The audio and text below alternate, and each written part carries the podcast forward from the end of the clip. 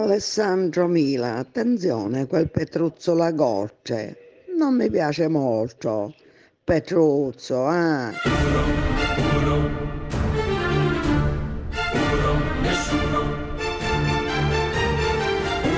Nessuno, nessuno, cento Milan. Uno, nessuno, 100 Milan. Di Alessandro Milan con Leonardo Manera. E lo so, cara, cara, ascoltatrice, noi cerchiamo sempre di celare le notizie, ma poi la verità viene fuori, viene a galla, viene a galla. Anche a me non è mai piaciuto, c'è qualcosa che nasconde questo Petruzzo. Eh, però, però vediamo, stiamo indagando, stiamo indagando. Cercheremo di capire esattamente che cosa nasconda. E prima o poi verremo, lo staneremo. Stanare la corte, stanare la corte, questa è la, nostro, la nostra missione. Allora, signori, siamo qua siamo qua in diretta, non è un pesce d'aprile. Avete fatto, avete fatto il vostro pesce d'aprile? Io l'ho fatto oggi ai miei figli dicendo svegliandoli questa mattina dicendo che era arrivata una mail eh, notturna dalle rispettive presidi per raccontare che c'erano altre tre ore di lezione online questa mattina. Non sono stato accolto benissimo dal buongiorno dei miei figli. Vabbè, eh, comunque mi, è, mi, è, mi sono divertito così, facendo questo simpatico pesciotto d'aprile. Questo primo aprile siamo qua, va bene, ci, ci rido ancora perché se penso agli insulti che ho ricevuto. Primo aprile, siamo qua. Siamo con voi fino alle 11 800 24 0024 per eh, chiamarci, volete scriverci al 349 238 6666, noi siamo qui. Tutto a posto? Vedo Danilo Alicino che eh, è comparso, eh, vedo la redazione, Miriam Lucchetti, Elisabetta Fusconi, Lorenzo Nespoli, vedo Pietruzzo da Corte Regia, come va in questa nuova sede Pietruzzo? Guarda, eh, il sentimento eh? più forte che sento è la vergogna. no, ma no, Petruzzo, tu nascondi qualcosa, Petruzzo. No, no, non va bene così. È tutto a posto? No, in realtà è partito un file, non so, stranamente, ma in realtà sembra tutto a posto, tutto a posto, nella nuova sede. Con, con eh, la... Sì, sì, era da Boris, ovviamente, dal mitico Boris dai, dai, ci siamo, siamo con voi, siamo a fianco a voi a lottare. 800 24 0024, l'ho già detto quattro volte. Vai, vai. Mario Draghi probably is the best, the best, the best. Petrozza. Leonardo Manera. Sì. Tra l'altro lo dico, è uno scandalo. È arrivato un certificato medico. Vi dico solo questo, è arrivato un certificato medico. Vergogna. A dopo. I dettagli.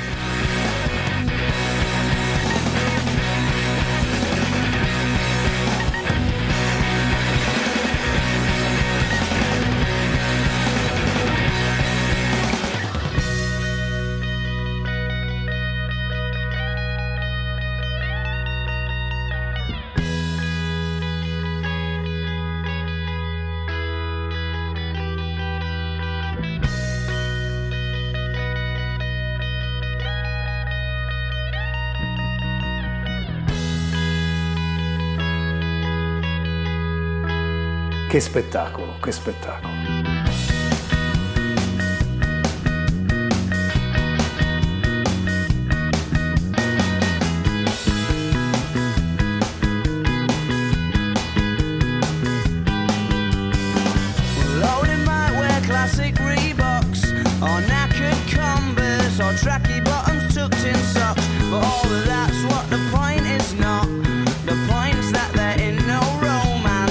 Romance. Bronca!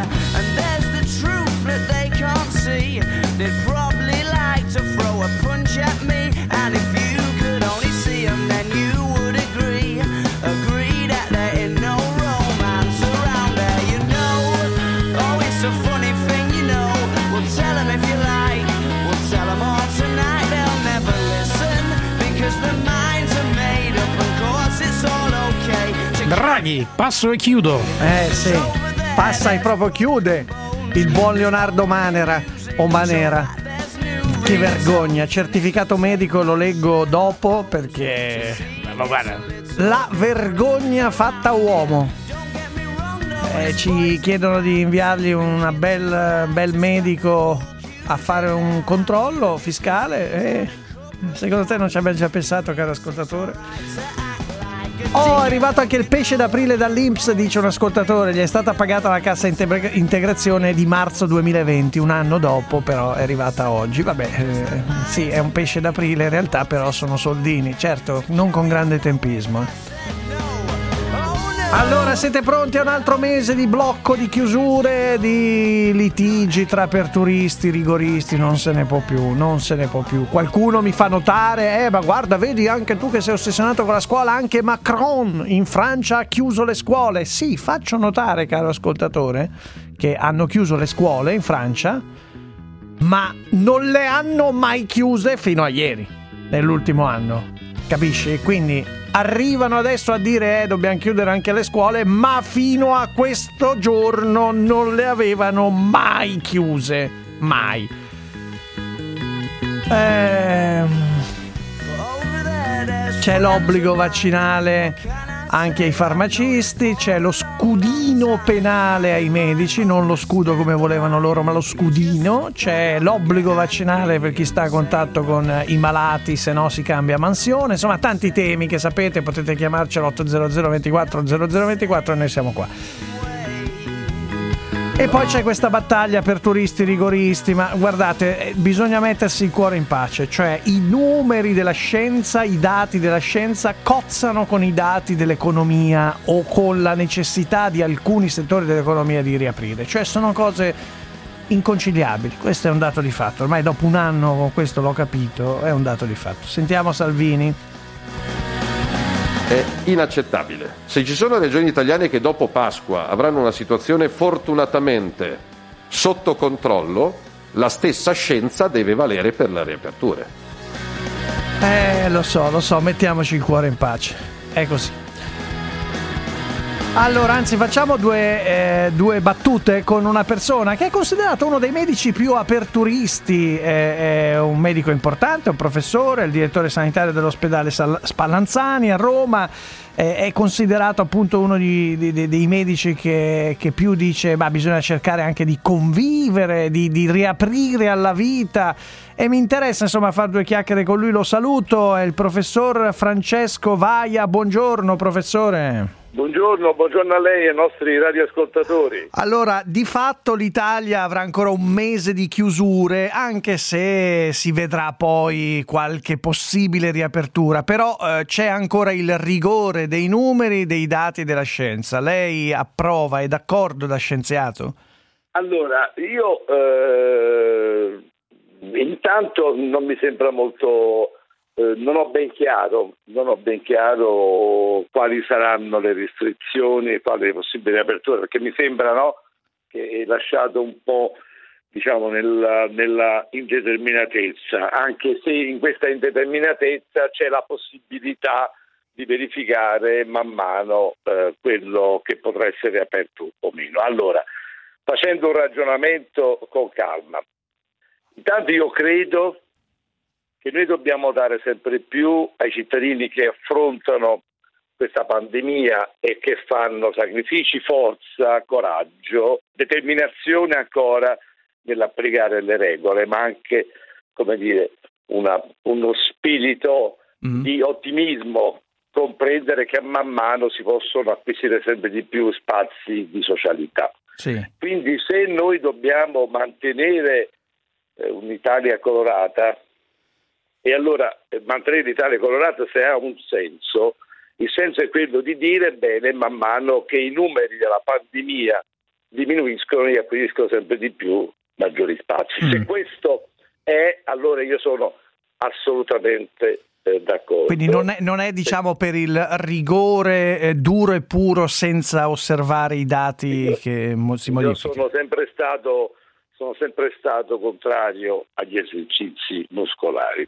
Ho sempre detto che il rigore duro e puro non serve, non serve a nulla, Mm. anzi può essere controproducente perché deprime le popolazioni Sì. oltre che deprimere l'economia. Per esempio, Noi lei- dobbiamo dare speranza, guardare, guardare in avanti. Certo. poter- allora, il, il senso di questa malattia è stato il bloccare il respiro, contrarre il respiro, sentirsi senza, senza aria. Noi dobbiamo fare esattamente il contrario, per battere questa malattia che ci contrae il respiro, noi dobbiamo respirare, far respirare le persone, Mm. dare la possibilità di, la possibilità di capire che se ci vacciniamo, se, se applichiamo le regole, se utilizziamo la scienza nel modo corretto, noi possiamo ricominciare a vivere. Possiamo Questo uscirne. è- È per questo che lei anche ha detto bisognerebbe, certo ci sono i dati, però bisognerebbe eh, pensare di riaprire i teatri, portare i ragazzi che devono rispettare le regole all'aria aperta, cioè eh, no al Ma lockdown. lo dico, Mm. sì, lo dico e lo ribadisco perché insomma, parlando dei ragazzi, parlando dei ragazzi, dei più giovani, intanto diciamo se ci sono delle certezze, una delle certezze è che eh, di- la malattia è statisticamente irrilevante nelle popolazioni più giovani. Cioè i ragazzi fortunatamente sono sostanzialmente esenti dalla malattia. Uno. Al polo opposto di questo c'è una cosa che, aff- che verifichiamo ormai con grande preoccupazione, cioè le popolazioni più giovani, le popolazioni più fragili e dentro di questi più giovani, oltre che gli anziani, Mhm. gli anziani e i più giovani, sono i più colpiti anche da un punto di vista psicologico. Cioè noi stiamo, a mio giudizio, rischiando di bruciare un'intera generazione che rischia di rimanere eh, molto più eh, compressa ed oppressa da questa malattia dal versante delle sequele psicologiche che vedremo da qui a tanto tanto tempo. Allora, noi dobbiamo invece far riappropriare, soprattutto ai più giovani, ma dico anche agli anziani, attenzione, ma anche soprattutto ai più giovani, dobbiamo far riappropriare loro della voglia, appunto, dicevo, di respirare, di, di acquisire più tempo libero, riimmergersi di nuovo nella scuola, nella cultura, nel teatro. E ho fatto un ragionamento molto semplice, semplicissimo, a partire anche da un'esperienza personale, perché la vita a volte è semplice, non bisogna complicarsela, non dobbiamo ricercare teoremi astrusi, ma guardare alla quotidianità per capire cosa si può fare. Se io vado a messa, come sono andato a messa domenica mattina, e ho visto che nella mia parrocchia, in una maniera ordinata, prenotata, Mhm. si poteva andare ad assistere per chi è credente alla celebrazione. Benissimo, la chiesa era abbastanza piena, ordinata, con distanziamento, tutte le mascherine, con prenotazione previa, per cui chi non c'era una prenotazione non entrava. Mi chiedo, mi chiedo, Mm. Se questo è possibile nelle parrocchie, perché non dovrebbe essere possibile nei cinema? Perché non dovrebbe essere possibile nei teatri? Perché Eh, non dovrebbe essere possibile nei librerie? È una, domanda, è una domanda che anche Allora noi io ci facciamo io non moltissimo. faccio sì. domanda, io propongo, Sì, propongo, io dico a chi deve decidere, applicate questo, perché non si capisce, cioè la gente comincia a non comprendere. Noi dobbiamo, abbiamo bisogno, voglio che questo passaggio sia importante. Mm. Noi abbiamo bisogno che le persone ci aiutino, abbiamo bisogno della forza, del coraggio, della determinazione delle persone per uscire fuori. Io ho detto che le armi sono tre, lo ribadisco. Oltre al vaccino fondamentale, oltre alle terapie innovative, altrettanto fondamentale, c'è un'arma ancora più fondamentale, se possibile, che siamo noi, la forza della gente, di credere ancora di poter uscire. Io Sì. vedo depressione, sono molto, molto preoccupato Da perché questo. sono- le persone mi scrivono, eh, mi chiedono e vogliono avere coraggio Eh sì. e vedo che affrontano con maggiore forza e determinazione. Professor Vaia, fa- fa- fa- mi faccia fare una domanda proprio specifica sui vaccini, visto che lo Spallanzani insieme al Sacco di Milano dovrà studiare questo celeberrimo ormai vaccino Sputnik.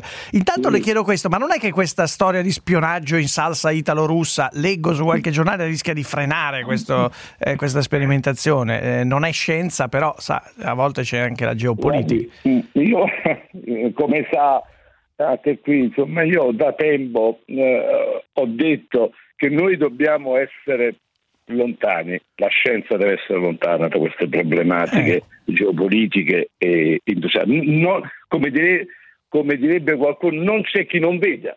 Da cittadino io vedo, leggo, osservo, capisco, eh, non condivido, ma comprendo che ci sono delle su- sul coronavirus si sono combattute e si combattono tuttora violentissime battaglie economiche, di interessi economici, legittimi per carità, legittimi per carità, battaglie geopolitiche. Chi c'è che non vede questo? solo chi non vuole vedere. Allora io dico l'invito che faccio io è andare oltre questo. Non è il momento, non è questo il momento di lasciarsi prendere da, ege- da voglie egemoniche. Eh.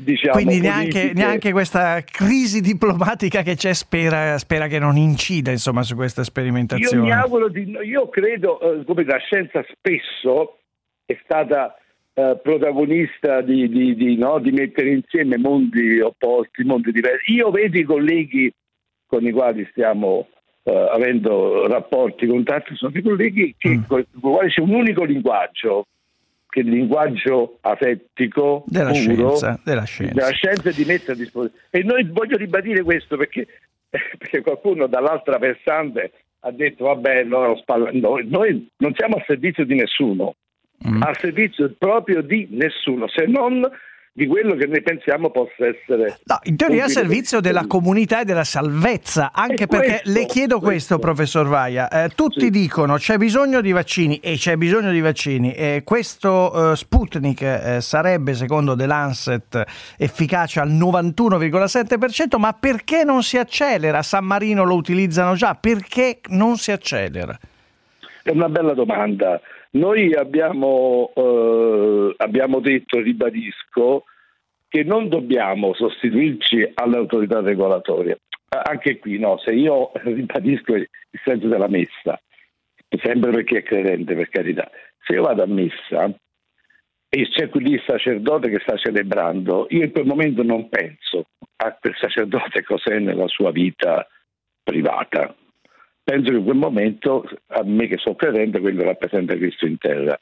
E quindi io credo in quel momento sacrificale. A noi abbiamo delle autorità regolatorie e nelle quali dobbiamo credere. Noi dobbiamo credere nelle istituzioni, indipendentemente se queste istituzioni possono a volte, come dire, eh, tradire la fiducia sul piano individuale, ma dobbiamo Eh. guai a non crederci più. Però a queste istituzioni dobbiamo dire fate il vostro dovere. E forse anche in Decidete. fretta, e forse anche in fretta, un po', un po' più Decidete, decidete perché questo è il momento di dare a tutti i cittadini, ma a tutti, di tutte le età, noi siamo stati costretti, siamo stati costretti a scegliere, no? chi, ha, chi ha dovuto decidere, non l'ho invidiato per carità, chi ha dovuto decidere è stato costretto a scegliere popolazioni, a scegliere età anagrafiche, eccetera, perché in carenza si è dovuto fare questo. Mm. Ma se noi avessimo molti più strumenti, e probabilmente ne saremmo molto più avanti nella vaccinazione, avremmo, e raggiungeremmo quei paesi che erano dietro di noi e che adesso sono molto Sono più più avanti, avanti di noi, certo. e che hanno ottenuto un risultato fondamentale. Quale risultato? Quello di abbattere la mortalità e di abbattere quasi definitivamente anche la contagiosità, che sono le due cose che ci Certo. preoccupano di più. Allora, invece che strastullarci in facciamo questo, facciamo quello, andiamo dritti all'obiettivo. Dice, avanti, facciamolo, davanti a noi, facciamo. vaccini, punto. Senta, professor Vaia, lei ha detto questa frase che ha un po' eh, scioccato anche qualcuno sulle varianti, a dire smettiamola di, insegua- di inseguire le varianti usate come clave. Eh, cosa vuol dire? Cioè che c'è qualcuno che ci marcia sul virus? Lo dico in una maniera molto. Ho detto già che sul virus si sono combattute tante, tante battaglie, lo ribadisco, ma eh, io guardo da, da- da uomo di scienza in una maniera molto più semplice, no? Allora, poi qualcuno ieri ha detto sì, però poi quello cioè, facciamo i calcoli diviso 2 e moltiplicato per 4. Scusi, la variante inglese era già qualche mese fa al 54%, oggi è oltre l'80%. Cioè, che, che significa chiamarla variante? Non significa più niente, è il virus che abbiamo in campo, viene protetto in questo momento dai vaccini, punto. Mm. Se dovessimo avere la variante Vaia o la variante Milan, che cosa dobbiamo fare? Spaventare l'opinione pubblica? No, dobbiamo fare una cosa molto semplice. Metterci in laboratorio, isolarla, sequenziarla e rapportarla con le terapie che abbiamo in corso, monoclonali o con il vaccino, e qualora malaguratamente quello che abbiamo in essere in questo momento non dovesse essere capace di produrre anticorpi neutralizzati per bloccarla, subito la seguiamo, abbiamo le possibilità oggi di farlo. Quindi io dico, noi non eh, lo ripeto anche questo, l'ho detto più volte, ma mi piace ripeterlo. Il dovere di chi decide non è di dire Watson, abbiamo un problema, Houston abbiamo un problema, dico Watson sbaglio, Houston abbiamo un problema, ma qual è? E dire risolviamo il problema. Sì, lei invece vede un chiaro. po' quasi il gusto, mi passi il termine, da parte anche dei giornalisti, eh, devo dire, di terrorizzare con i titoloni, arriva la variante. Diciamo che, diciamo, che, diciamo che i giornalisti poi fanno, cioè, come dire, amplificano messaggi, messaggi che... Io non ci vedo sempre grande malizia, no? No, no, no, vedo- certo. A volte ci vedo anche, come dire, una... non saper cosa dire. Mm. Devo essere onesto, no? O da un lato, dall'altro lato questa voglia di essere assertivi che a me non piace, perché dico la scienza Vive di dubbi, eh, senza dubbio, neutra, sì. deve vivere di dubbi, di dubbi per ricercare, non può mai essere assertiva. Allora qualcuno ha detto è così, e vabbè, è così, È eh, così. sarà così. Senta, professore, ma- l'ultima, l'ultima domanda gliela devo fare su questa frase che è un po' un giallo, so- insomma, che lei ha detto, poi ha detto, ma no, non- forse ha fatto un po' marcia indietro. Non assecondiamo chi auspica e lavora perché non abbia mai fine la pandemia. Eh, che vuol dire? Cioè, c'è qualcuno che... Ma non ho mai fatto, perché dice ho fatto marcia indietro, qualcuno ha pensato, io ho, fatto- ho detto quello che sto dicendo a lei, Eh. in questa chiacchierata diciamo simpatica e molto, molto mh, diciamo, come si può dire, piana, no? senza, Mm. senza, senza enfasi. Anche qui ho detto, non c'è chi non, mh, eh, non può vedere che un certo modo di agire ci allontana dalla risoluzione dei problemi, ci allontanava, adesso forse siamo un po' meglio, ci allontana da un- da- dalla risoluzione dei problemi. Cioè fare in modo che noi non abbiamo 10, 15, 20 vaccini, ma ne abbiamo uno o due, è un modo di allontanarci dalla risoluzione del problema? Certamente sì. sì. Non far dare forza ai cittadini, puntare sui giovani, farli tornare, farli tornare a scuola e abbandonarci dal problema. Sì, le faccio una domanda, posso fare una domanda Sì, a lei? prego. Che è un'opinion, un'opinion leader, no, le dico. A me le persone chiedono, io ho la risposta, mi chiedono, professor Baia, aprire le scuole fino alla prima media e non alla seconda media, scientificamente lei è in grado di, di Eh, dare una motivazione? Guardi, mio figlio fa la seconda media, quindi... Ah, allora lei mi deve spiegare perché suo figlio deve stare a casa davanti al PC, davanti a uno smartphone, cioè quando per anni, quando per anni abbiamo detto giustamente che bisogna che i giovani attuino stili di vita salutari, li vogliamo mettere perché magari c'è qualche mese in più, non ha senso, no? Non ha senso. Quindi se dicevo e ribadisco, non è che io immaginavo che ci fosse qualcuno che dietro di sera asperge il virus perché non termini mai. Non voglio dire questo, no? È evidente, non- chi ha pensato questo, insomma, tu, il mio pensiero magari non sono stato felice nell'esprimerlo con compiutezza. Sì. Allora, io dico che noi dobbiamo lavorare in una certa direzione, lavorando in quella direzione possiamo risolvere. Io sono certo, tra l'altro, che la risolveremo e che usciremo da questa pandemia, però se non facciamo così eh, si rischia e quindi dico c'è qualcuno che lavora magari volontariamente ma lavora perché questo non termini, non termini mai poi se vuole lei che si occupa anche di economia sarebbe ca- carino fare una cosa economia e salute in questo momento Mm. e basta guardare anche come dire come vanno certi, Eh. certi mercati e- ma questo se vuole possiamo approfondire Sì, un'altra volta una- un'altra volta, va bene. Professore, intanto la ringrazio, la ringrazio perché ci ha detto tante cose che hanno suscitato ovviamente reazioni diverse. Chi dice lei dovrebbe essere ministro della sanità, chi la critica, eh, ma si sa. Eh, io dico solo alle persone che dicono: Ah, ma chi è questo che hanno questo atteggiamento? Io rispondo sempre a queste persone anche personalmente: Ma chi sei tu? Cioè, lo, lo dico con rispetto: so, è il direttore scientifico, è il direttore sanitario dell'ospedale Spallanzani, il professor Francesco Vaia. Magari qualcosa avrà studiato. Eh, chi lo critica, eh, che cosa ha studiato per, eh, per contrastarlo dal punto di vista scientifico? Fatemelo sapere. Intanto pubblicità.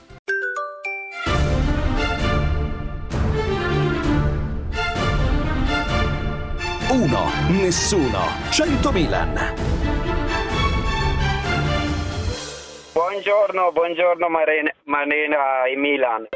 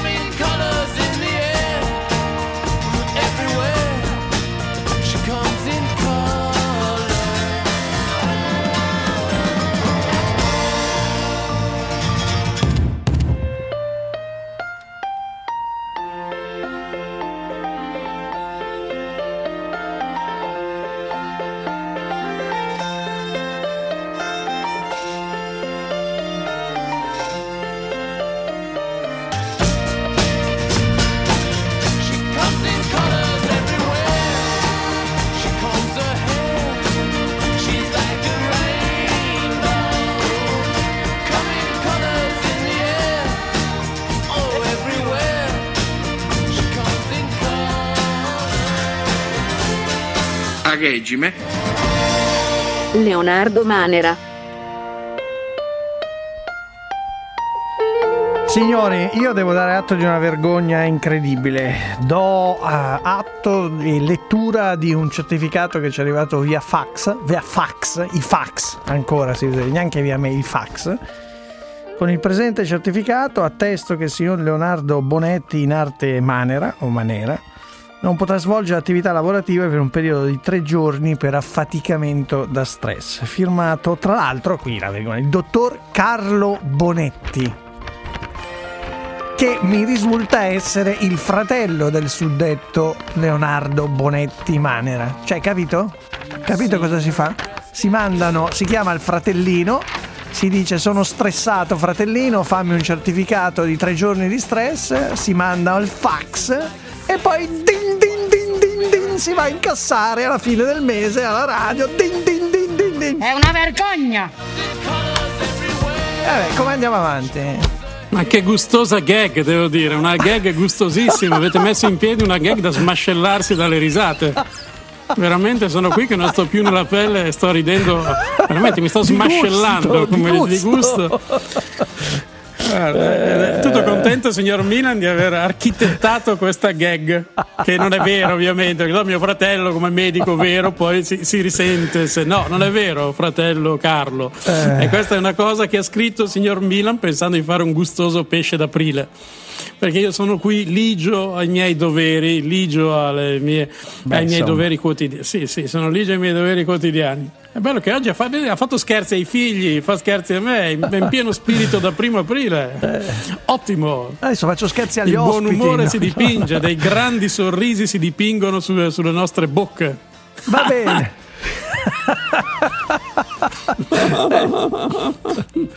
Vabbè, insomma. Eh, vabbè, insomma. Abbiamo dato il buon umore a tutti gli ascoltatori. Sei veramente un disgraziato. Sei veramente un disgraziato. Come stai? Anche, anche se ne avrei avuto titolo, ne avrei avuto Ecco. titolo, avrei avuto mm, tutte, tut- tutte le, diciamo, Le la motivazioni, legittimazione ah, sì, sì. sì, ad avere un certificato medico così, invece non l'ho chiesto nonostante soffra veramente di stress, grande stress, che- però non l'ho fatto. Non l'hai fatto, non l'hai fatto. Effettivamente Bella qua con interessante l'intervista al dottor Vaia, no? Negazionista! Apertu- No, no, Anzi, no. questa è la nuova. Aperturista! Questa è la nuova accusa. Sai qual è la cosa dal mio punto di vista più interessante Sì. che ha detto? È che per sconfiggere la malattia c'è bisogno della collaborazione di tutti e, e questa è una cosa vera. E la collaborazione di tutti, secondo me, quando si raggiunge, quando si fanno misure a tutti comprensibili e anche condivisibili. E per esempio quella che permette di andare all'estero ma non spostarsi di regione in regione non è una Non misura è, secondo me condivisibile e allontana le persone dall'aiuto nello sconfiggere il virus. Comunque Io mi hanno, detto, mi hanno detto che sono stato meglio di Neronello in questa gag. Va bene. Allora, adesso dobbiamo parlare di una cosa che ci ha un po' inquietato. Io vorrei capire anche la misura di questa vicenda che è finita sui vari giornali, perché magari è una vicenda un po' esagerata, esacerbata, amplificata dai mezzi di informazione e in realtà si parla di poche persone. Ma tu sai che c'è questa vicenda di cronaca nera che ha riguardato Benno Neumar, questo ragazzo che poi alla fine ha confessato di avere ucciso i genitori. E la confessione è sua, poi eh, si vedrà, ci sarà ovviamente il processo, però sembra un caso abbastanza chiuso dal punto di vista della col- con la confessione di, di questo ragazzo. Cosa succede? Che su Facebook è nato un gruppo, Le Bimbe di Benno Neumar. Non so se tu hai visto le foto, insomma, sicuramente un ragazzo molto bello, eh, tra l'altro amante del fitness, del, del bodybuilding, con i muscoli scolpiti e, e sicuramente quindi attrae fisicamente. Allora, noi abbiamo chiesto e la salutiamo con piacere a Roberta, Roberta Bruzzone che torna con noi, criminologa. Buongiorno, dottoressa Bruzzone. Buongiorno a voi, buongiorno a tutti. Allora, ho, ho fatto la premessa, bisogna capire poi quanto va amplificato un fenomeno, quanto sia davvero diffuso, perché ricordiamo i casi di chi spediva le lettere a Pietro Maso, il più celebre Charles Manson, eccetera. Qui c'è un bel ragazzo, indubbiamente, che però ha confessato l'uccisione dei genitori. Perché una donna dovrebbe, donna, perché immagino siano soprattutto donne, Sì, eh, fare- prevalentemente sono donne, eh, fare un click e, e mettersi nel gruppo Le Bimbe di Benno Neumar? Guardi, esiste una ampia categoria purtroppo di prevalentemente donne, anche se non esclusivamente, che evidentemente rientra in quella che noi classifichiamo come ibristofilia, ossia una, diciamo, un'alterazione dell'eccitazione sessuale, per cui ci si eccita l'idea che il- una persona abbia commesso reati molto gravi. Accidenti, che si chiama? Ibristofilia. Ibristofilia, esatto. Non a Ibristofilia. caso la pagina viene creata dopo che Ben ha confessato, quindi non- è pacifica la circostanza che lui abbia ucciso i genitori in maniera molto brutale. Quindi questo elemento evidentemente è un elemento che per questo tipo di persone è centrale. Attrattivo, che lui abbia attrattivo. esatto, è un aspetto proprio attrattivo che è, insomma, è un fenomeno che conosciamo perché si è ampiamente manifestato nel corso de- degli anni con eh, criminali te- terribili, addirittura se- criminali seriali, che Mm. hanno però ottenuto un'enorme attenzione da parte di questa categoria di donne che desiderose di incontrarli proprio nella consapevolezza che questi soggetti avevano commesso cose terribili. Sì, sì, proprio Abuso, per questo, cioè esatto. diventano Esatto, interessanti elemento in quanto esatto. hanno fatto questo e oltre al fatto che se no passerebbero, come dire, in anoni- sotto anonimato. Beh, abbast- abbastanza, abbastanza incredibile, però ecco, io mi chiedo tra il mandare le lettere come a Pietro Maso che è un atto ancora più, come dire, richiede ancora più interesse Sì, e, e fare un click, privato, no? Sì, caso, certo, esatto, però il facile, no? però fa, sa, fare un click, io voglio pensare che molte di queste persone, magari uno andasse a chiederlo, direbbero: Ma sì, ho fatto un click, dai, ho partecipato a un gruppo, c'è una sorta di responsabilizzazione in quel click. eh, no? Però è anche vero che ti rendi pubblico in qualche modo. Sì, è vero, Mm. ti rendi Eh, pubblico. Certamente c'è della superficialità, questo insomma, è una componente che non, non escludo indubbiamente, però ripeto c'è anche di base probabilmente anche qualche disagio di, fondo, scusate Eh, esatto, la franchezza, perché non, insomma, una persona normale con processi decisionali normali non si sognerebbe di fare un click, ancorché sono, la maggior parte sono donne adulte. Peraltro la pagina è popolata di fotomontaggi di queste donne Sì. insieme a lui, insieme Sì, a Ben, sì, in diverse circostanze, al mare, in montagne e quant'altro, quindi c'è veramente un aspetto anche abbastanza... Sì, sì, come dire, proprio vorrei conoscerlo, magari potessi passare un po' di tempo con lui. con Sì, lui, vorrei stare esatto, con vorrei lui. passare del tempo con lui e questo è un aspetto che, ripeto, ti spinge un po' più là del semplice fare click sulla pagina. Insomma. Ma queste persone si rendono conto di avere questo tipo di disagio e quindi eventualmente di doverlo curare o no? No, la maggior parte di loro sono assolutamente, diciamo, egosintoniche, come si dice in gergo, ossia non, non ritengono che questo sia un, un problema né per loro né per gli altri, però probabilmente sono donne che hanno anche fatto scelte relazionali discutibili, anche se non con soggetti così pericolosi, ma probabilmente privilegiano persone disfunzionali, molto Mm. probabilmente. Insomma. Senta, dottoressa- Bruzzone, cosa bisogna fare? Perché qualcuno ha detto Facebook dovrebbe oscurarla, i social dovrebbero intervenire, c'è sempre questo grande tema, la libertà da una parte di fare anche delle follie e, e- e Guardi, poi... faccio fatica a pensare che Facebook possa censurare quel tipo di pagina perché astrattamente, ripeto, rientra ampiamente in quella che è la manifestazione del libero pensiero. Finché non c'è un attacco frontale alle vittime, quindi una- un atteggiamento offensivo e denigratore nei confronti delle vittime in maniera aperta, difficilmente Facebook interverrà. Eh, già non lo è solidarizzare Eh. con uno che, che ha detto li ho ammazzati. Purtroppo per le policy della community non lo è, non, è abbastanza. Cioè non è offensivo nei confronti della vittima dire hai fa- no- no- no- non so se dire hai fatto bene, ma dire come, come ti, come ti vorrei conoscere. Insomma, in fondo sei diventato Per, famoso per loro- quello. per- per loro evidentemente no, cioè il fatto stesso, ripeto, che quest- questo aspetto non, di per sé purtroppo se lei legge attentamente la policy di Facebook, cosa che io ho fatto, ci ho fatto anche un libro proprio sul, sul Eh. lato scuro dei social media e le dico che mh, c'è spazio veramente per un sacco di cose terribili all'interno della loro comunità. Del resto lo vediamo ampiamente senza grossi problemi.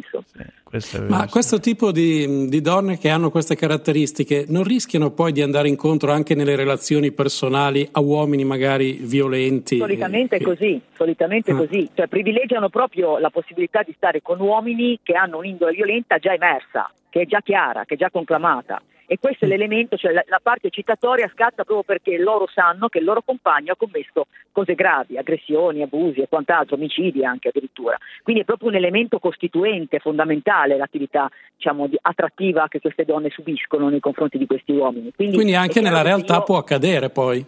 Mm.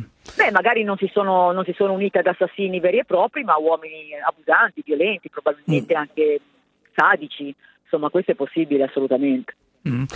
Noi la ringraziamo Roberta Bruzzone, grazie per essere stata qui Grazie a davvero, ci ha, ci ha fatto anche conoscere il bristofilia, insomma questo, nuovo, Bristofilia. questo nuovo termine, beh, è abbastanza, abbastanza inquietante, ecco. Eh, però Esatto. sì, eh, sì, cioè, grazie davvero, eh, dobbiamo andare alle informazioni sul traffico. Antonio, non ne posso più. Il mio telefono è intasato da messaggi inutili e ricevo in continuazione telefonate da call center che vogliono vendermi di tutto. Mirna, ma allora tu non conosci i telefoni Draghi? No, è una nuova marca di smartphone? Certo, Mirna, i telefoni Draghi danno spazio solo ai messaggi importanti e comunicano solo lo stretto necessario. Wow! I telefoni Draghi sono l'ideale per non perdere tempo in parole inutili e andare al sodo. Grazie Antonio. Vado subito a comprare un telefono Draghi, l'unico che può risolvere tutti i miei problemi. Draghi, passo e chiudo.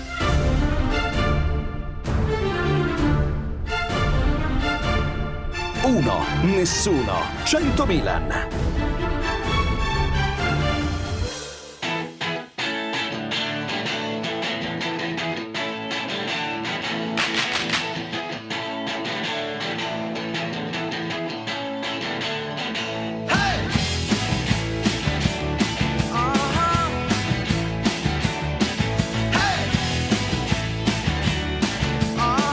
Verba volant, parola invece stabilisce.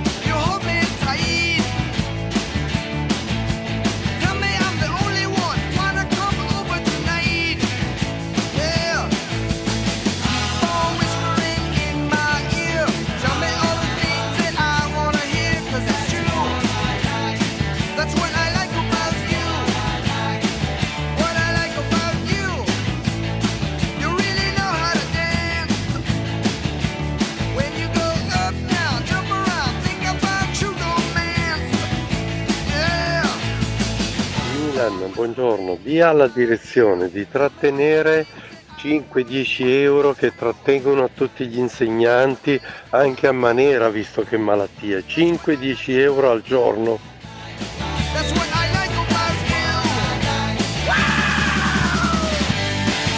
Nessun medico per Manera, solo delle belle passate di miccio di boe in piazza Udine. Vado io a casa sua, in loco, in loco. Io un bel controllino al signor Manera glielo manderei. Milan, che simpatico umorista.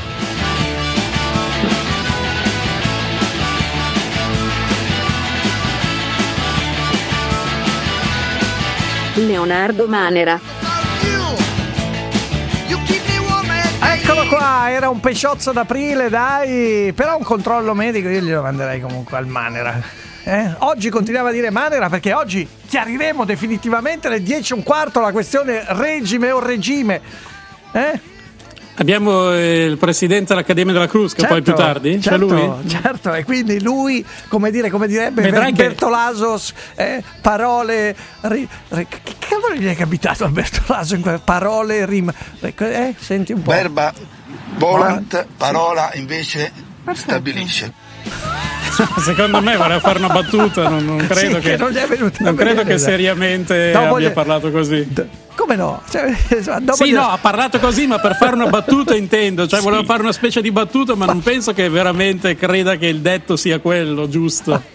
No, certo, no, questo, questo lo sono convinto anch'io. Ma eh, dopo lo facciamo sentire al presidente dell'Accademia della Crusca anche questo, per capire che, che razza di, di nuova versione sarebbe di Verba Volant, scripta manet. Vabbè. Allora, caro Manera, vai, vai. Allora, in teoria quella di domenica dovrebbe essere un'altra Pasqua in zona rossa. Quella dell'anno scorso fu davvero in lockdown, tutto chiuso, anche nei bar, non si poteva nemmeno prendere un caffè a sporto. Ora le cose sono un po' cambiate, una zona rossa un po' molliccia, flaccida, dove alcune cose sono consentite, per esempio raggiungere le seconde case per chi le ha, anche se con alcune differenze tra regione e regione. Le seconde case sono un elemento tipico di alcune fasce della borghesia italiana, soprattutto fino ad alcuni anni fa le coppie della borghesia benestante italiana, soddisfatti i bisogni primari, a un certo punto della vita si chiedevano e adesso cosa possiamo fare del denaro che abbiamo messo da parte? Lo teniamo in banca a sonnecchiare oppure compriamo una seconda casa?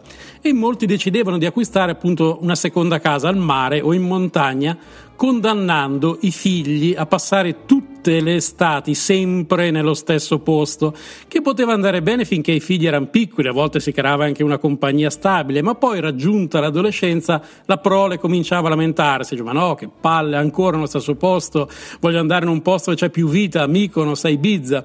Figli non più così piccoli per accettare pedissequamente le decisioni dei genitori, ma non ancora abbastanza grandi per poter andare da soli in vacanza. Ma i figli di quell'età ormai non vedono più così di buon occhio la vacanza a Borghetto Santo Spirito o a Gatteo Mare o a San Nicola Arcella, dove c'è un bel numero di seconde case. E allora cominciano le solite liti in famiglia. Noi, dicono i genitori, ci siamo sacrificati per voi, abbiamo comprato la seconda casa al mare per farvi passare qui tranquilli tutte le estati della vostra vita e voi vi lamentate, siete degli ingrati, basta, arrangiatevi.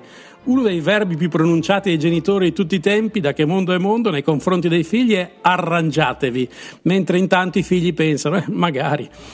E poi sempre i figli ribattono, sì, bello passare tutte le estati della vita nello stesso posto, a Borghetto Santo Spirito, che noia, e i genitori, oh, oh, e i figli, ah, ah, lamentele, urla, porte sbattute. Peggio ancora se la seconda casa è in montagna, magari in un luogo isolato. In quel caso i figli vedono la vacanza estiva sulle cime dei monti come un vero incubo e i litigi in famiglia crescono a livello esponenziale, rendendo l'aria irrespirabile e le vacanze d'agosto un incubo. Questo succede perché i genitori, dopo aver acquistato la casa, a un certo punto dicono: Beh, ormai la casa c'è, dobbiamo sfruttarla. C'è la casa da sfruttare, anche se ormai è un peso e causa di litigi. E quello che inizialmente nell'idea originaria era visto come un buon investimento dove si poteva coniugare l'utile al dilettevole, poi diventa un obbligo, una tassa a cui prestarsi tutti gli anni. Ormai la casa c'è, Dobbiamo sfruttarla. A quel punto la vacanza non è più uno svago per evadere dalla routine quotidiana, ma un altro appuntamento fisso tra i tanti ai quali siamo già sottoposti. La vacanza quindi diventa la fine dell'idea della vita come avventura, come esplorazione, come speranza. La seconda casa ormai c'è e bisogna andarci per forza, tutte le estati, tutte le estati, bisogna sfruttarla, litigando coi figli e trovando conforto solo nei vicini di ombrellone, quelli che ormai conosci da tanti, tantissimi anni e che ormai non hanno più niente, niente da raccontarti. Spero che questo pezzo vi abbia rallegrato, soprattutto quelli che hanno seconde case e buona Pasqua a tutti. Com'è che litigano ragazzi e adulti? I genitori, "Ah!" e i figli, "Ah!"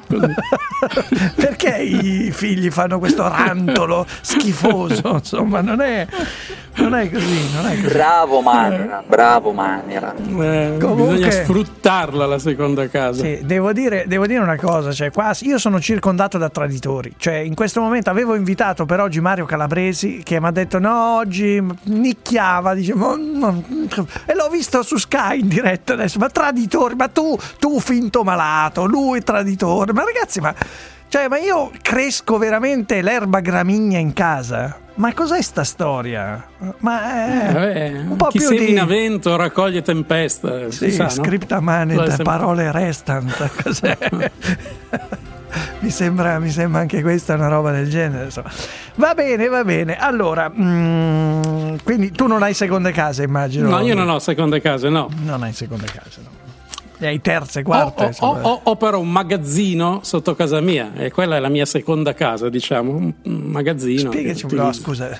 Quindi tu, allora, mettimi una base amara, per favore, Pietro. tu, tu durante le vacanze, cioè, dici vado, vado nella mia seconda casa, vai giù esatto. in magazzino, in ma- Sì. nel magazzeno, come dicono. E che cosa fai lì? Ma scusa, perché prendere una seconda casa quando andrei tre, due settimane, quattro settimane all'anno, se Sì, vuoi, due d'estate e poi spalmare? Invece il magazzino, come Mi sono preso un seminterrato, un seminterrato sotto casa mia dove tengo le cose dello spettacolo, però l'ho anche fatto un po' in modo che mi possa coccolare. Ho messo Eh. una poltrona relax, Quindi vai lì a stereo. Pasqua, tipo vai lì. Vado, Sì, parti, sì. fai la valigia, scendi le scale, vado nella mia seconda Esatto. casa. eh. Se voglio arrivare più velocemente, evitando diciamo, le- le- l'attesa, l'ascensore. prendo l'ascensore, Sì. altrimenti prendo le scale. Quella è la mia seconda casa, il magazzino seminterrato che c'è sotto casa Quindi mia. arrivi, arrivi dopo questo viaggio, sistemi un po'. La valigia. Sì, certo, perché non è mai completamente in ordine. No, no? certo. Come la seconda casa, è sempre un po' da riattare, da riordinare. E così faccio anch'io col mio magazzino seminterrato. E stai lì. E stai. Ci ho anche dopo- dormito, qualche volta ci ho anche dormito dentro, sotto, e quindi va benissimo. È il mio momento di svago. Ecco, La tua seconda casa, il magazzino. seminterrato. Sì, mi è venuta mm, una gioia del cuore, un tuffo al cuore di gioia. Voglio andare al giornale radio. State con noi alla seconda ora di 1 Nessuno 100.000, lo dico con grande enfasi perché so già di essere usci- vincitore. Eh, regime o regime, tra poco. Milan, altro che in maniera. Tu sei un balsamo per le mie giornate.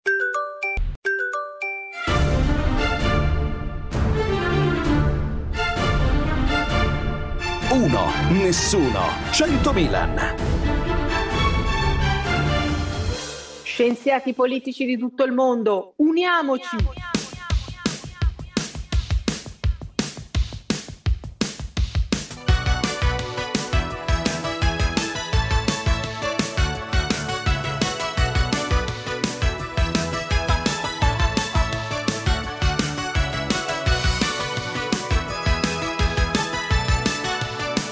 Sopraffino.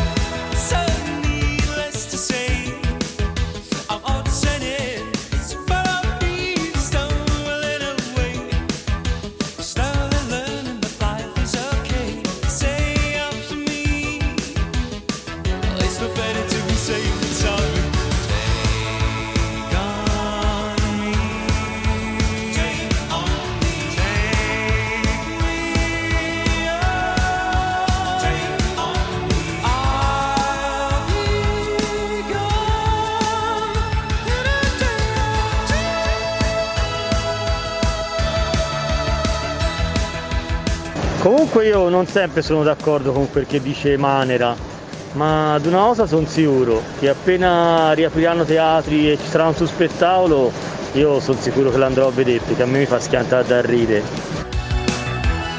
Vabbè, ma d'altronde si sa, chi non ha voglia di studiare fa scienze politiche, chi non ha voglia di lavorare fa il comico.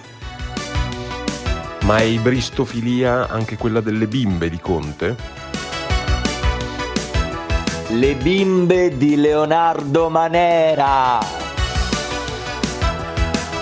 Sopraffino. Manera, Manera, ricordiamo, Manera. Ormai gli volevano distruggere la No. carriera, una vita costruita. E... Eccoci qua. No, sentivo un messaggio alle bimbe di Leonardo Manera. No, purtroppo un mio amico Flavio Aurelio anni fa mi dedicò Ah, una mitico. canzone. Eh, mi dedicò una canzone, ce l'ho ancora perché poi mi regalò il testo incorniciato e la scrisse per me e quella canzone si intitolava Le donne non si innamorano dei comici e spiegava nella canzone perché le donne non si innamorano dei comici. Quindi purtroppo questa è una teoria insomma, Sì, ispirata alla accurata, verità. certo. Insomma, ispirata alla verità. Sì, sì, sì, C'è esatto. un ascoltatore che dice: Vorrei sapere cosa ne pensa il ragionier Crosta del seminterrato il magazzino. Eh? Ah, il seminterrato, spacciato come un magazzino, ma al cui interno si trovano videoproiettori, poltrone relax, oggetti di valore. Hai un magazzino, reddito presunto 10 milioni di euro. Eccolo qua, il ragionier Crosta. Benvenuti alla seconda ora di Uno Nessuno 100.000, signori, che vogliamo accogliere con la signora Rossella. Eh, signora Rossella, buongiorno, buongiorno, perché... mm, Buongiorno a lei, buongiorno a lei. Allora, per carità, l'errore è quello di pensare che tutto vada male e non va tutto male. Certo che ci sono delle situazioni come quella che riguarda il marito della signora Rossella, che purtroppo tra l'altro è affetto dal Parkinson e, e- e che voi dove risiedete? In Calabria? Io vivo a Cosenza A Cosenza. e diciamo ho aspettato il turno dopo gli over 80, non ho cercato scorciatoie per mio marito che è invalido al 100% con la legge 104. Non abbiamo cercato scorciatoie, amicizie, anche se qui dicono che sono sparite 30.000 dosi di vaccini fatte agli amici e degli amici. Comunque non mi interessa. Dopo gli over 80 noi siamo andati sulla piattaforma. Sulla piattaforma il codice non, rico- non era riconosciuto il codice di mio marito della malattia. Dopodiché sono andata sul numero verde della piattaforma. Venerdì mi è arrivato un messaggio, è arrivato a mio marito, di presentarsi il 5 alle ore 13 all'ospedale di Scicli, provincia di Ragusa. Ma come Spero che Scicli? si commenti da te. Ma come sceglie in Sicilia? Cioè, ma eh, suo marito Sì, quanti anni? Ce lo fa Montalbano, Montalbano lo, lo vaccina Montalbano. Eh, beh, insomma, lo spirito, lo spirito vi è rimasto, le è rimasto e questo però è uno spirito molto amaro, mi sembra, perché per carità, ripeto, ci sono tante situazioni per cui tutto va bene, fila liscio, eccetera, ma come è possibile? In un sistema in cui il marito della signora, quanti anni ha suo marito oltre che essere Mio marito ha 71 anni, ha 71 un Parkinson scompensato, con difficoltà a deambulare, a deglutire, a Cioè, parlare. convocato un sistema normale dovrebbe venire a casa vostra e farvi il vaccino Bravo. a casa non neanche mandarvi però io posso capire magari eh, portare un'autoambulanza e portarvi a 3 km a 4 No, km ma io voglio dire, mio marito è, è- è, diciamo minimamente deambulante, io lo posso portare ad un centro vaccinale Sì, vicino. vicino. Ma a questo punto, siccome qui non si è mosso nessuno, il, il commissario dell'Aspe di Cosenza, niente. Il commissario Longo che è stato mandato dal governo proprio per gestire la fase vaccinale, niente. Il presidente della regione Calabria, niente. Io dico, volete avere la sensibilità di dire, signora, cosa è successo? È la pietas, è l'umana pietà che manca. Ha capito? Noi siamo- dobbiamo morire, i fragili devono morire. Devono morire. Io più di questo non so che dire. Eh, guardi, è una considerazione talmente amara, ma come fare a non condividerla? Cioè, se, eh, cioè, lei si è attivata e nessuno, nessuno eh, ha mosso Noi un qua le dito. reti, loca- le reti locali Sì, sì, certo, va bene. E anche noi, ma voglio dire, a parte i giornalisti, a parte cioè le istituzioni, nessuno no, no, dall'ASL niente, va chiamato a dire ma com'è possibile mandarlo in Sicilia, in Sicilia, No, cioè no, no, no. attraversare... Eh, io- guardi, guardi però, io per, per onestà intellettuale però io due cose le devo dire.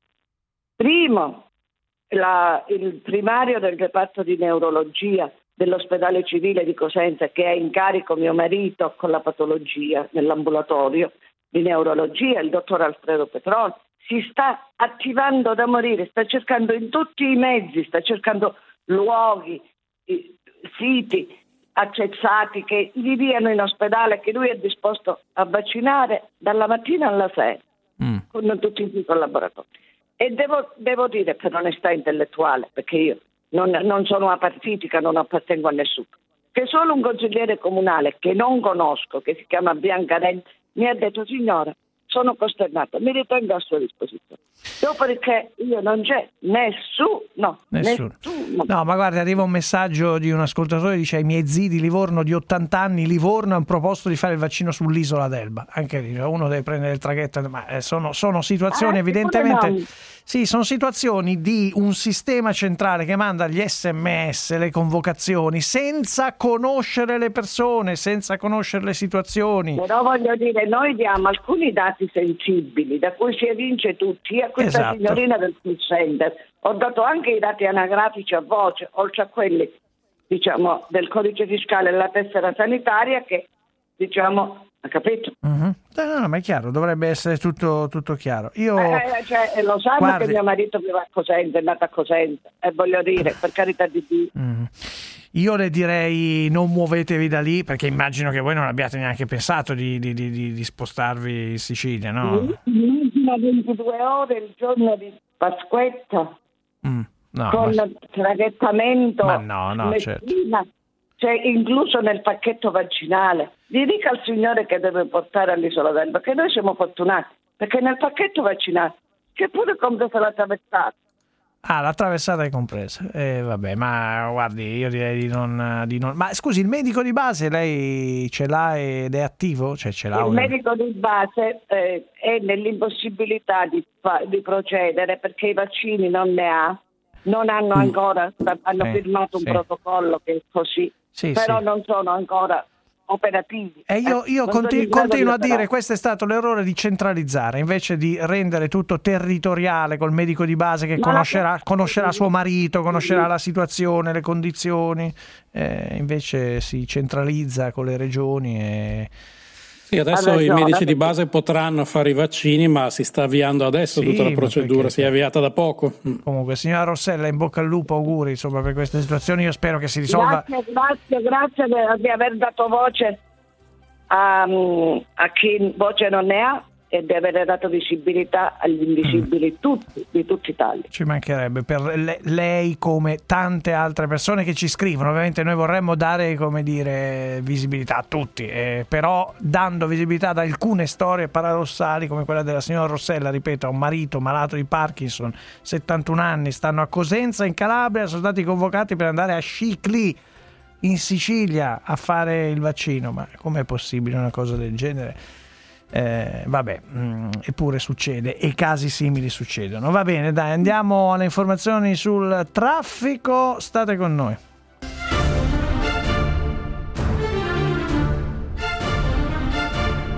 Uno, nessuno, 100 Milan.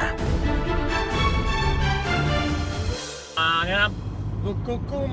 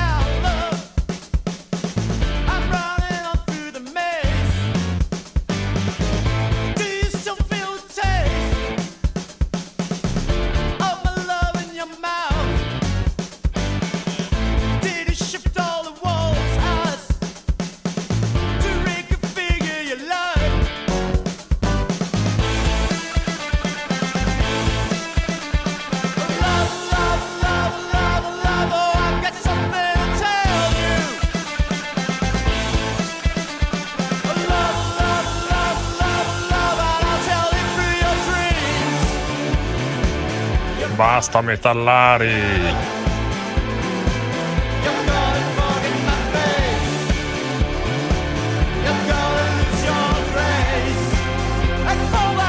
Sopraffino.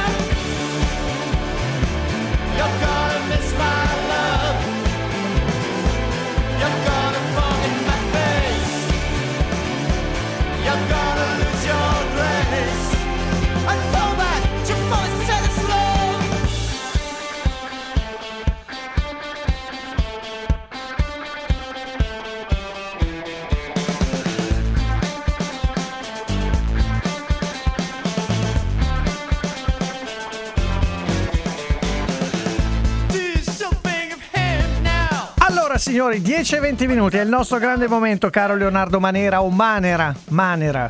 Eh, però anche, anche, io, Alessandro Milan, vengo presentato spesso come Milan. Tu quasi invece... sempre come Milan, sì. Sì, sì, sì perché alla, alla, Veneta invece ho spiegato mille volte che deriva, deriva dalle antiche popolazioni slave che hanno colonizzato la Croazia e poi le Venezie si sono spostate, colonizzato, si sono spostate nei, nei- nei- secoli precedenti e hanno dato i nomi ai loro figli usando il patronimico slavo Milan, che è un nome di battesimo e quindi è Quindi tu- Milan. Tu, discendi dagli invasori Sì, dell'Italia. sì. Eh, quindi barbari. Non avresti titolo per rimanere in Italia, tu sei un invasore. Sono- sono Dovresti un- essere cacciato. sono un comunitario da poco, ma un ex extracomunitario. Discendi da, da- Sono sì, sì, un invasori rumeno che hanno potrei essere, sì, un rumeno. Sei un invasore. un- uno della Repubblica Ceca, non so, un, un Un visigotto. invasore travestito da vero italiano. Dispiace vandalo, questa cosa. Un vandalo, direi un vandalo, che comunque va sempre bene, va bene su tutto, un vandalo. È il momento di chiarire in maniera definitiva, io, io non lo so se il generale figliuolo ce la farà con il piano vaccinale, però, però quello che mi interessa sapere fondamentalmente è se lui pronunci la parola regime in maniera corretta o no, perché lui dice regime. E eccolo qua. Dice, quando la Il ratio campagna vaccinale da raggiungere Sì. a, regime A regime. è fissato in almeno A 500.000 regime. somministrazioni al giorno. E vabbè, vabbè, e questa regime l'ha, l'ha detto un'altra volta, eh, vabbè, forse ne abbiamo anche un'altra. Io Comunque sono l'ha- d'accordo col Sì. generale Figliuolo, Sì. anch'io direi a regime, soprattutto essendo un generale, l'ho spiegato ieri Sì, per quale motivo, sì. perché dicendo regime, dall'idea appunto del, del regime totalitario, del regime un po' Allora. autoritario, invece regime chiarisce bene che è un'altra cosa, stiamo parlando di Eh, un'altra cosa. Manera questa spiegazione direi psicologica, ma noi rimaniamo sulla questione lessicale e, e abbiamo un arbitro, un arbitro imparziale, l'arbitro indiscutibilmente eh, da non contestare, eh, perché io dico che si dica regime dal francese regime, anche se eh, anticamente il latino era regimen, però ho capito che si è imposto il francese, ma l'arbitro è il mitico presidente dell'Accademia della Crusca, professor Claudio Marazzini. Eccolo, professore. Buongiorno, Ecco. buongiorno, buongiorno. Lei ci deve buongiorno. dare lumi, lumi, Sì. regime o regime. Noi è da giorni Sì, che allora, eh. eh, eh, ha ragione da dire che si è imposta la pronuncia piana come è normale eh, in italiano, no? quindi eh, certamente il più comune è regime e se la pronuncia del generale figliuolo ha destato eh, interesse e curiosità è proprio perché è un po' più rara. No? Rara, Eh, rara. Io la pronuncia eh, di figliuolo l'avevo sentita, sai da chi? Pensi un po'. E mio padre pronunciava così, quindi che la- Eh. Cioè, andiamo al regime, andiamo al regime. Padre e figlio, io pronuncio. Ehm, eh, però per, per rispondere diciamo da un punto di vista della sentenza giuridica Sì, definitiva basta aprire qualunque dizionario italiano Eh. e non c'è nessun dizionario italiano che non ammetta come possibile per quanto rara la pronuncia Ok. regime no? Quindi è Eh, consentita, latina. è consentita, Eh, eh, è ecco, consentita. poi diciamo una cosa, per quelli che sono incuriositi dalla pronuncia, ci sono in rete due strumenti gratuiti, formidabili, che io consiglio ai vostri ascoltatori di andare a vedere, perché si consultano bene anche col telefonino addirittura. No? Uno è il DOP, Il DOP è dizionario di mitico. ortografia e pronuncia italiana, fatto per la, la ERI, la casa editrice della RAI di un tempo, eh, Migliorini, Tagliavini, Fiorelli, quindi autori prestigiosissimi, e che si consulta gratis online. Questa è considerata ERI, la Bibbia per chi, fa, per chi fa È dizione, per esempio. autorevole, Eh, sì, sì, sì. E, e- e poi l'altro invece molto curioso è il DP, DP, Dizionario di pronuncia eh, di Canepari, eh, che anche questo sta online, e, e- è un po' più difficile da consultare perché ha dei simbolini strani. no? Per esempio nel caso di regime il, il simbolino che mette è pronuncia eh, eh, esibita, nel senso che è quello che non fa la pronuncia normale ma usa la pronuncia alla latina. Ah, c'è quello no? che vuole esibita, Allora, anche un po', un po' ma- esibita, sì, cioè, maniera un po' eh, anche artistica, esibita, eh. esibita. vuole, vuole Poi, stupire, eh, vuole tra, tra i stupire. mille, tra i mille significati della parola eh, regime, Sì. eh, ce n'è uno militare che riguarda i tiri di artiglieria. no? Eh, eh, e eh, mi, mi sono chiesto, però questo non lo so, bisogna chiederlo al generale Figliuolo, se eh, forse nell'ambiente militare per i tiri d'artiglieria dice Ma infatti la questione è questa, professor. Eh, chissà, questo sì. No, professor Eh, Marazzini, la vulgata di moltissimi ascoltatori è questa, in, in ambiti ingegneristici, per esempio se si parla del motore, il motore, eh, si dice va a regime, va a re- ma Ti rea- ricordo che Eh, sì, realtà- anche il mio professore di fisica diceva Eh. sempre regime quando si trattava di, quel- di quell'ambito. Sì, in realtà abbiamo chiarito Sì. che è desueta, cioè andrebbe detto sempre sarebbe più opportuno regime. No, sarebbe- desueta, o è desueta o esibita, cioè diciamo eh, si, si stacca dalla normalità. Vabbè. Eh, le- in realtà tutti, tutti i vari significati della parola regime hanno la medesima etimologia, quindi non, Non è dovrebbe esserci accento diverso, quella certo. di cambiare l'accento. La, la- la giustificazione dell'accento ritratto è, quel, è chi- è di chi si vuole attenere all'etimologia latina. Sì, sì, sì. Invece l'altra è la normale influenza della parola che è arrivata dalla Francia, è vero che è regime, e, e si è diffusa perché poi è una parola abbastanza moderna. Eh, Però qua Eh, i puristi, regime- professore, però qua ci stupisce, insomma, i puristi dovrebbero dire ma che siamo francesi o italiani? Siamo, noi abbiamo Dante o che? Dovremmo appellarci al latino, dovremmo Eh, ancorarci. nella lingua esistono delle oscillazioni che bisogna tollerare, no? quindi anche con delle posizioni minoritarie, se no si finisce come con la, la povera Venezzi eh, che, che viene massacrata perché ci vuole chiamare il direttore, Sì, sì. l'orchestra. E, e un- no, eh, allora è normale che esista una posizione maggioritaria e più condivisa, però nella lingua, come in tante altre cose, la minoranza non deve essere criminalizzata. Cioè, È anche bello Anzi. che esista quando non sono errori Certo. marcanti, ce ne sono tanti se- mo- molto più gravi. Se lo sostiene Manera va criminalizzato. regime, sì. Se lo sostiene Manera Eh. va criminalizzato per principio, Eh. secondo me. No, intendo dire che eh, nel caso di regime regime, appunto, certamente c'è una posizione comune, che è quella di regime, probabilmente insomma è la- l'accento vincente, però l'altro non, non è non, è Non stona, non stona. capelli, insomma. Sì, poi no, È il buon- Manera giustamente dice- magari raffinato. No, giustamente Eh, Manera ha dato "Ah, questa- Io voglio parlare alla latina, così. Questa Quindi, spiegazione psicologica di Manera che i- un generale sa per non equivocare parla di regime, non parla pare brutto. Eh, anche questa ha un, ha un suo peso, certo. Quindi il, ge- il generale prima che qualcuno tiri, equivochi dice regime. Il termine dei, dei tiri di cannone, che magari è anche vera. Chissà, è- magari lui tirava di cannoni, tirava bom, bom, bom. Eh, La scuola di guerra l'aveva fatta di sicuro, Eh, no? sicuramente. Però, professor Marazzini, adesso le devo fare ascoltare quest'altra questione che non, non c'entra nulla. E il buon Bertolaso. Io non lo so, gli sono presi 5 secondi a Bertolaso e ha detto questa frase, eh, cioè ha storpiato il famoso detto latino. Senta un po' qua. Verba volant, parola invece stabilisce. Cosa ha detto parola? Verba l'ho- volant, parola stabilisce. Così, così.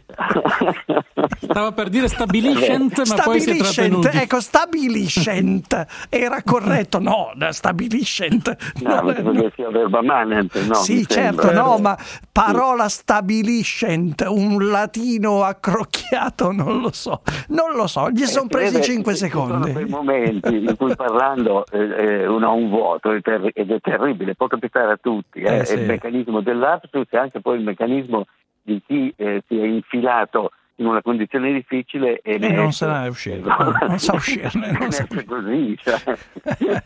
Eh, vabbè, però non è male. A tutti, bisogna avere compassione. Le, le viene in mente, le, le viene in mente un'altra parola che ha la possibilità di doppia pronuncia con l'accento che cade su, su Beh, una. edile, edile, per Ah, esempio. edile, edile. Ecco. No, Salubre edile, anche, edile. salubre o salubre? Sal- molti dicono Eh sal- beh, il- sal- eh, anche in questo caso credo che la maggioranza vada con salubre, però i raffinati, anch'io dico sempre salubre. sempre salubre. E poi c'è E diatriba che si, dice, che si dice diatriba, no? Diatriba, si deve- e io dico sempre diatriba. di Accidenti, fatti. eh, io, eh, io sbaglio a dire diatriba allora. eh. Ma comunque Sì, diciamo sbagli. che eh, insomma, sono, sono oscillazioni accettabili e tollerabili, insomma, in cui Vabbè, boh, gli, questo ascol- accento indeciso. gli ascoltatori si sono scatenati, mollica o mollica. Mi, eh. mi viene in mente adesso che io dico diatriba ma sbaglio perché è giusto diatriba. Ah, se ricordo ecco. Ah, attenzione, Vero? professor, io, Sì, sì, io- sì. io Eh, dico vede giusto e il eh, professor Marazzini sbaglia. Eh, nella lingua in tutti gli angoli, vede? No, no. ma ragazzi, ma Eh, io- io questa io- mi- Non è che io dico, e quindi io dico di istinto mi verrebbe da sbagliare,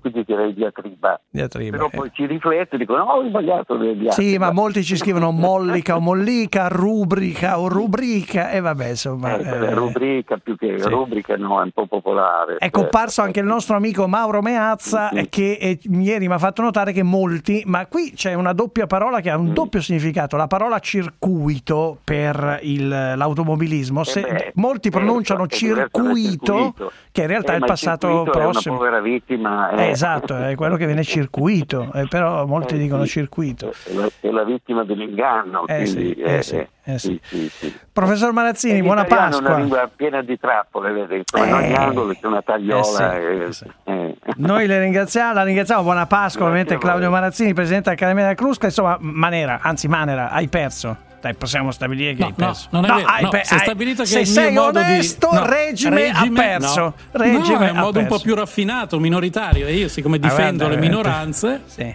No, sei desueto, sei vecchio, ecco, questo... Sei... Bisogna avere un po' di compassione, come ha detto il professor Marazzini per la frase di Bertolano. Un po' di regime è molto più bello. Regi- io non sono dalla parte, in questo caso genererò il figliuolo e dirò sempre regime, Regime. anche dove non c'entra nella frase. Va bene, grazie Manera. Dai, andiamo alla borsa. Leonardo Manera.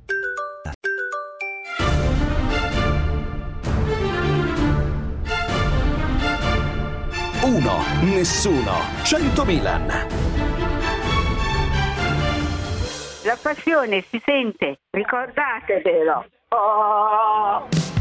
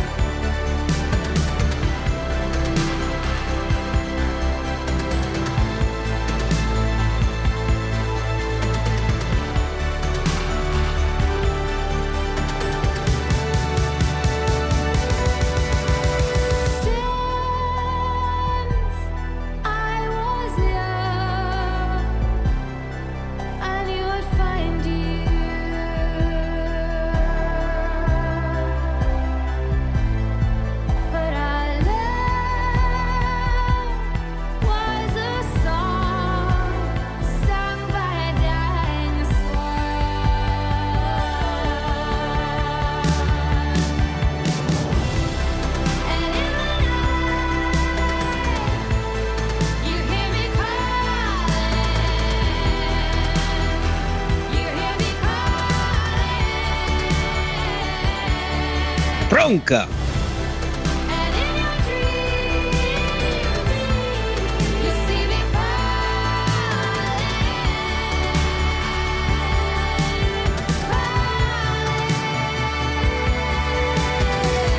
Le vostre hit sono fantastiche.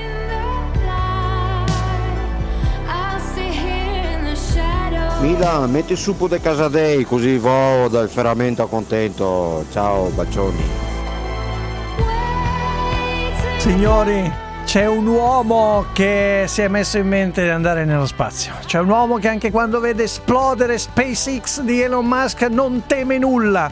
Un uomo che pensa di fare l'inviato spaziale. Un pazzo, un mistico, un eroe contemporaneo. Il nostro Marco Berri. Buongiorno. Ecco. buongiorno Alessandro, buongiorno Leonardo. Buongiorno. Di la verità che quando vedi SpaceX che un pizzico, un pizzico di, di- di- come dire, di dubbio ti pizzico- viene. No, non è un dubbio, perché alla fine nella vita eh, si impara dagli errori. Nella, la- nella vita ogni volta che cadi l'importante è rialzarti. E, rialza- e Elon Musk si rialza tutte le volte. Eh sì. Alla fine gli, gli davano del pazzo, del visionario. E lui in questo momento sta raccogliendo l'esperienza eh, di, di tutto ciò che lo spazio gli ha insegnato e sta portando in giro e, e vedrai che arriverà su Marte. Arriverà su Vedrai- Marte, grande. Arriverà su Marte, sarà il primo a, a- a- far arrivare il- l'uomo che è già nato e che non sa ancora di essere il primo uomo che metterà piede su Marte. Che è meraviglioso l'immagine. Eh, vedete. Buon, buon io- Marco Berri, insomma, continua questo progetto. Ogni giovedì Sì, ce lo ma io- racconta questo avvicinamento allo spazio.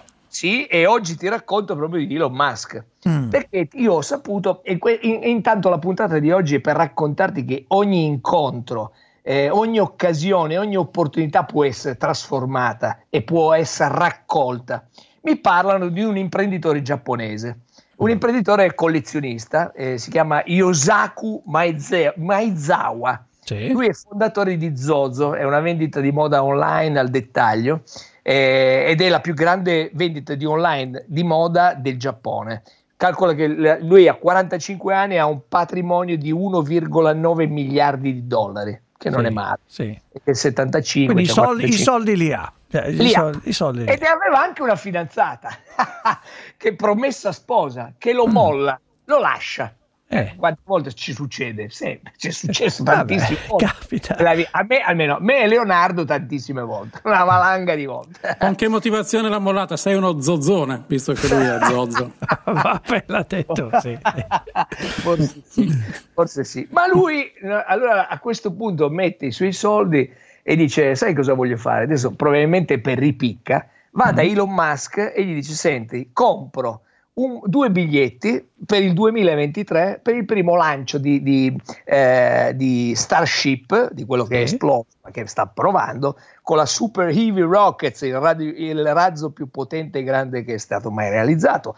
Quello che poi è stato disegnato per, voglio ricordare, per por- trasportare persone e cargo inizialmente sulla Luna per Marte ed è già l'idea di andare oltre Marte, per cui fortissimo. Ma lui compra due biglietti per il 2023 Mm. e lancia un annuncio su Twitter, dice cerco moglie per andare sulla Luna, deve, deve avere al massimo 20 anni, essere sempre positiva e ambire alla pace del mondo. Ah, Beh, chiama, eh, beh, beh, meraviglioso.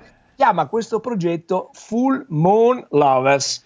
Poi voglio tra- trovare una compagna di vita e intitola Come to the Moon with Me, che non è Mm, male. Non male. Io, Leona- io pe- ci ho pensato, se mi mollano posso dire come with the, the new bar for the new sandwich in E pizzeria. qualcuno Eh, non ha storto la bocca all'idea che questa persona dovesse avere al massimo Esatto, 20 anni. eh, subito, esatto, ha fatto, la vuole giovane, eh, capito? Eh. Secondo me vecchia così, come mai in un viaggio così lungo? E vabbè, ma tu Però- cosa c'entri con, questo, Esatto, con questa bravo. anima gemella? Probabilmente, oltre al fatto che gli hanno detto scusa, ma tu ti porti via la ventenne e se poi questa è triste, non è così positiva come diceva, allora lui che cosa fa? Lancia un altro eh, contest e che chiama Dear Moon Project, e cioè, probabilmente gli dico guarda che in due è, è- è brutta, Eh. lui va da Elon Musk e dice compro anche gli altri posti e per una missione, sempre 2023, la prima missione civile verso la Luna è stata Attenzione. pianificata. Viaggio Cioè, lungo una settimana attenzione, eh. verso la Luna e ritorno, ok? Ed è partita la sua ricerca Mhm. di otto personaggi da tutto il mondo, ok? Da tutto il mondo per accompagnarlo. Attenzione, E c'è- eh, attenzione, Marco Berri vuole partire con Yusaku Maezawa. Attenzione. Alla cassaforte cosa ha fatto? Io appena saputo, e Gli hai sai, iscritto? è un'occasione. Certo, mi sono iscritto. E, come One, e le selezioni come vengono fatte? Tanto tu dici sono italiano, sono... eh, Eh, certo, perché cosa succede? Che la pre- step 1 pre-registration al- Sì. dal 14 maggio. Io ho superato la, pre- la- la pre-registrazione, sono passato alla step 2, l'iscrizione alla presentazione della domanda dove devi scrivere quali sono le motivazioni, chi sei, come Eh, non sei. eh. E io a un certo E tu cosa hai scritto? Esatto, cosa hai scritto? ma tu vuoi partire con una nave e all'interno dell'equipaggio dei, dei- dei passeggeri senza un italiano? sai, sai, effettivamente l'ita- l'italiano va sempre bene, l'italiano c'è su tutto. E dico questo, ho aggiunto, ma io oltretutto sono, sono in, in missione per uno nessuno 100.000. Eh, certo, quindi... Vabbè. Adesso sto aspettando la- lo step 3 che c'è l'assegnazione entro... E, O e- se no, Marco, c'è sempre la possibilità di diventare donna e ventenne. Eh, per- per- que- quella, quella è una carta da giocare. eh. Questa Hai alcuni anni a disposizione, ce la puoi fare. in questo momento storico devo sperare. Esatto. Eh, Comunque questo è, io adesso sto aspettando lo step 3, ma in realtà questo, cioè, so- eh, c'ho tutta l'iscrizione, è meravigliosa, è Mm. bellissima, ma l'obiettivo è quello di non lasciare nulla di intentato. Eh, certo. Per- Perché Quindi- alla fine potrebbe essere l'occasione. No, no, ma io Eh, guarda, mentre tu parlavi, sono andato a vedere, eh, Yusaku Maezawa è pieno di siti internet, ha parlato la BBC, Full Moon Lovers, eh, vabbè, è partita con la ricerca della fidanzata, ma poi adesso... è diventata Dear Moon Project. Eh, eh, E esatto. I am in that project. Senti, ma perché non gli dici che porti anche Manera? Eh, Secondo me... Eh, bisogna, bisogna capire se la Luna è considerato estero, perché qualora ci fosse ancora il Covid bisogna vedere se si può andare oppure no. Leonardo, ma ti posso dire che poi alla fine lo spazio in questo momento è l'unico posto veramente sicuro. Esatto, esatto. Dove si può Comunque, andare? Guarda, sto, pia- sto pianificando una cosa che incredibile che mi è successa, ma te la racconterò Mm, giovedì prossimo giovedì perché prossimo. veramente lì farò la differenza. Allora, Marco, noi nell'augurarti buona Pasqua, oh, eh, che ne so, magari il Giappone sarà la tua, la tua come dire, porta d'ingresso per lo spazio. Eh, io continuo a raccontare tutto sui social, eh, seguitemi eh, Eh. e poi su Radio 24. certo. Io mi posso dirti che mi diverto veramente tantissimo essere il vostro inviato spaziale. Che bello. Perché mi piace, mi piace e poi l'idea Eh, guarda, l'idea di portarmi in aereo. Manera, manera. Una volta lo faremo, un volo a due, Ma se mi certo. vuoi portare su un Piper mi piacerebbe. davvero. Assolutamente sì, guarda, se, se non vado nello spazio il mio obiettivo s- subito mi. E io e Manera che raccontiamo in diretta allo studiare. Stupendo, stupendo. Ciao Marco, grande abbraccio. abbraccio grande, tanti auguri, buona Pasqua. Grande Marco Berri, and- io lo so che ha un tale ottimismo che per forza ce la farà andare nello spazio. Cioè, è già scritto questo finale, è già scritto. Dai, andiamo al traffico. Antonio, il mio climatizzatore d'inverno non mi dà il tepore necessario, mentre d'estate non raffresca abbastanza l'ambiente. Ma come Mirna? Tu allora non conosci i climatizzatori Draghi? No, non li conosco. Sono da molto sul mercato? Certo, da molti anni, ma solo per i più esigenti. Ora invece i climatizzatori Draghi sono disponibili per tutti. Rinfrescano d'estate e riscaldano in inverno, ma col minimo rumore. I climatizzatori Draghi agiscono, ma nel silenzio più assoluto. Wow, vado subito ad acquistarne uno per ogni stanza della mia casa. Anzi, quasi quasi mi trasferisco in una casa più grande per avere più stanze in cui installare i climatizzatori Draghi. Draghi, il clima ideale per la maggioranza assoluta della famiglia. E che silenzio! Draghi, passo e chiudo.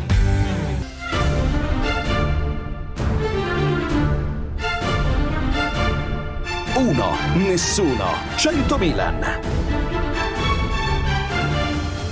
Uno, nessuno, nessuno, cento Mirna!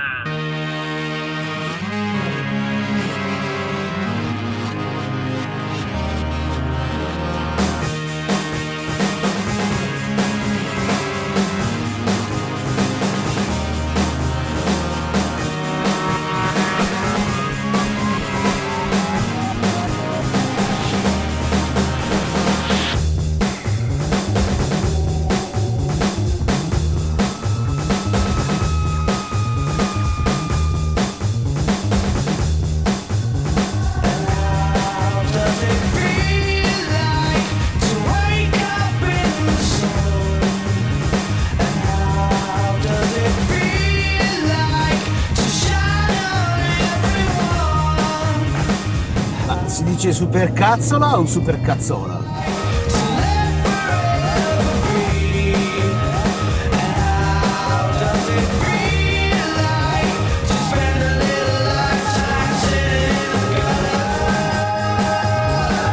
Comunque io ascolto Radio 24 per penitenza.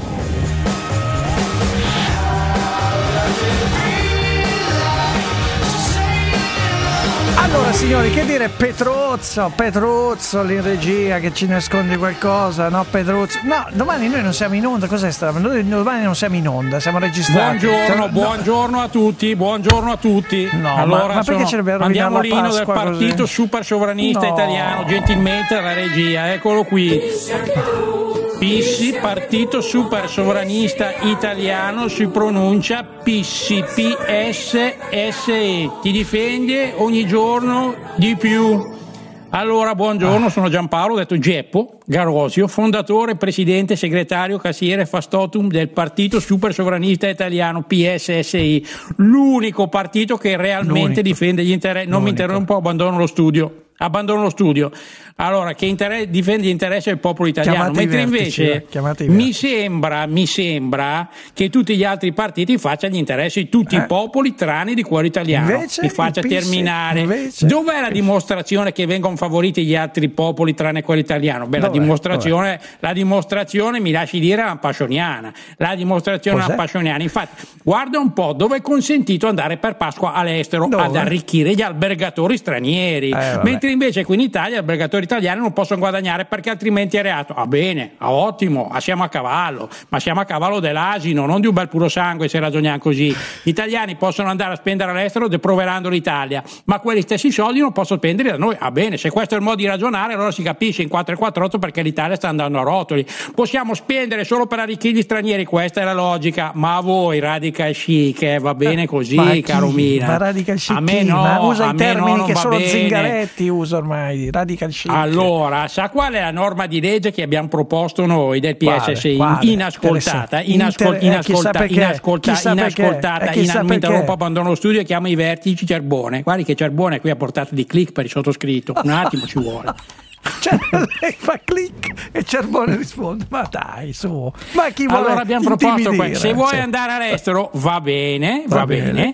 però quegli stessi soldi che spendi per andare all'estero li devi lasciare per legge a un Sì. albergatore italiano, anche se non All'estero. usufruisci dei servizi. Questo sarebbe il vero modo per difendere Però- l'Italia, non quello farlocco che ci vogliono far credere dai banchi Eh, del governo. Ma il signore lei, governo il non si PC. preoccupa di queste cose. L'unico a svelare è Giampaolo, detto Geppo Garosio, Certo. del Partito Superiorità Garosio. Italiano. Eh. E poi Ma le regole che hanno messo lei, vota il PC. Guardi, C- Cerbone, guardi, veramente lei faccia lo spiritoso che domani si ritrova senza lavoro. eh? Attenzione, bene. in Viale a contare le pecorelle che ha sul terrazzo. Allora, le regole e hanno messo i signori del governo, a me sembrano tutti matti. Allora, allora, dicono che io, per esempio, per Pasqua, posso andare a fare visita ad amici e parenti, però non più di una volta al giorno. Ah, Eh, bene, va ah, bene, che trovata, ah, che Eh. grande intelligenza. Quante volte ma scusi, trovarle, scusi? ma scusi, ma le pare che io se per dire vado a trovare mio padre, poi cosa faccio? Vado da mio padre che abita a 200 km da me, lo vado a trovare, poi Eh. torno a casa mia,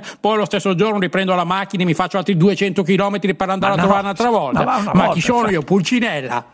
Ma no, infatti, infatti va lì, sta lì e poi torna a casa e Ma basta. sono Pulcinella. Cosa ho scritto? Sei Pulcinella, ma perché Pulcinella?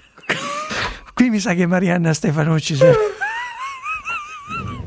Ma perché Pulcinella? Ma che c'entra? Ma chi sono io? Pulcinella. Faccio avanti e indietro tutto il giorno da, da casa di mio padre, 200 km, torno indietro a casa tua. Cosa ho scritto? Pulcinella sulla fronte. E questi qua del governo, cosa immagino? Che io sto tutto il giorno in macchina per avanti andare avanti e indietro a mio padre, che poi tra l'altro mi lasci dire, se mio padre mi vede tutto il giorno andare avanti e indietro a lui, anche- Non la vota più, come minimo. Come, ma lei neanche i anche voti di lui suo alla fine padre. si rompe un po' le scatole. ma- Pissi anche tu, pissi anche tu, vota pissi anche tu. Ma chi anche tu? Anche tu chi? Ma chi vota Pissi? Ma vi rendete conto? Se mio padre mi vede tutto il Eh, giorno che vado sì. avanti e indietro, faccio dice, chi sei tu Pulcinella? Chiama i vertici, chiama i vertici. E poi la quarantena per quelli Eh. che vogliono entrare dall'estero. Ma per quelli normali che non possono permettersi di andare in vacanza all'estero, la Sì. quarantena è di giorni, giorni, non si capisce più se è 10, Vabbè. 15, 48, 125. C'è un mio cugino, Borghetto Santo Spirito, dove ho la Sì. seconda casa, che ormai è in quarantena dal 7 aprile 2020, è ancora lì che aspetta di avere il tampone negativo. Eh. Non esce più di casa dal 7 aprile 2020, anche se ormai la radiosveglia si è rotto i maroni. Invece di loro dice esci, vai fuori a fare un giro, ma lui non può perché ancora il tampone è positivo.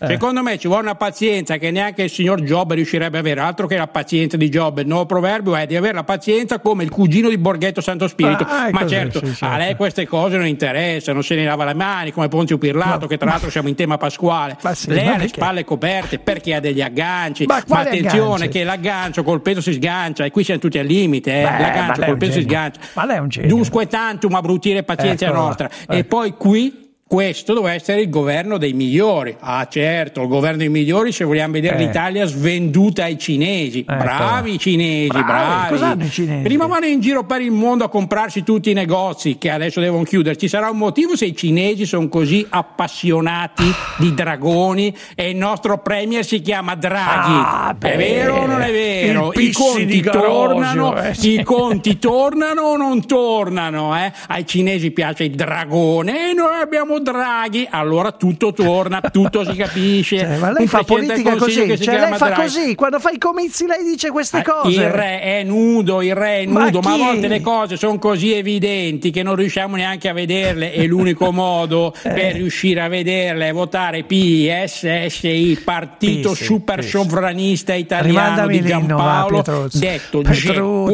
riman- eh, Garosio, rimandami che l'inno vuol che poi lo liquidiamo questo io non voglio più sentirlo. Ecco, Geppo mandiamo l'inno del PSSI. Mandiamo l'inno, chiudiamo così, basta, cioè io non voglio più sentire. Basta, l'ultima volta che sentiremo queste note agghiaccianti.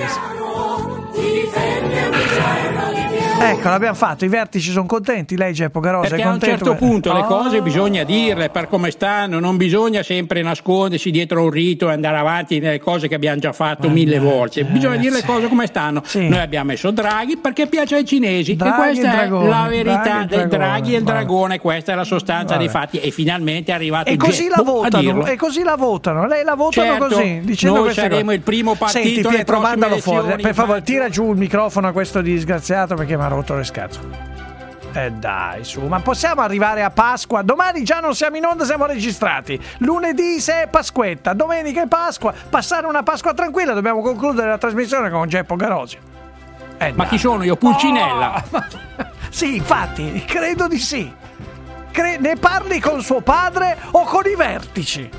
Va bene, ma non venga guardi, importunare i noi. vertici guarda. per me sono a portata di click. Lei ci Sì. faccia un pensierino prima di contare le pecore sul suo Perché lei è uno che frequenta i potenti, questa è la verità. Lei No. è il radical chic, questa è la verità. Dai, ah, basta, toglimelo, via. Ciao. Dear ladies and gentlemen, thank you.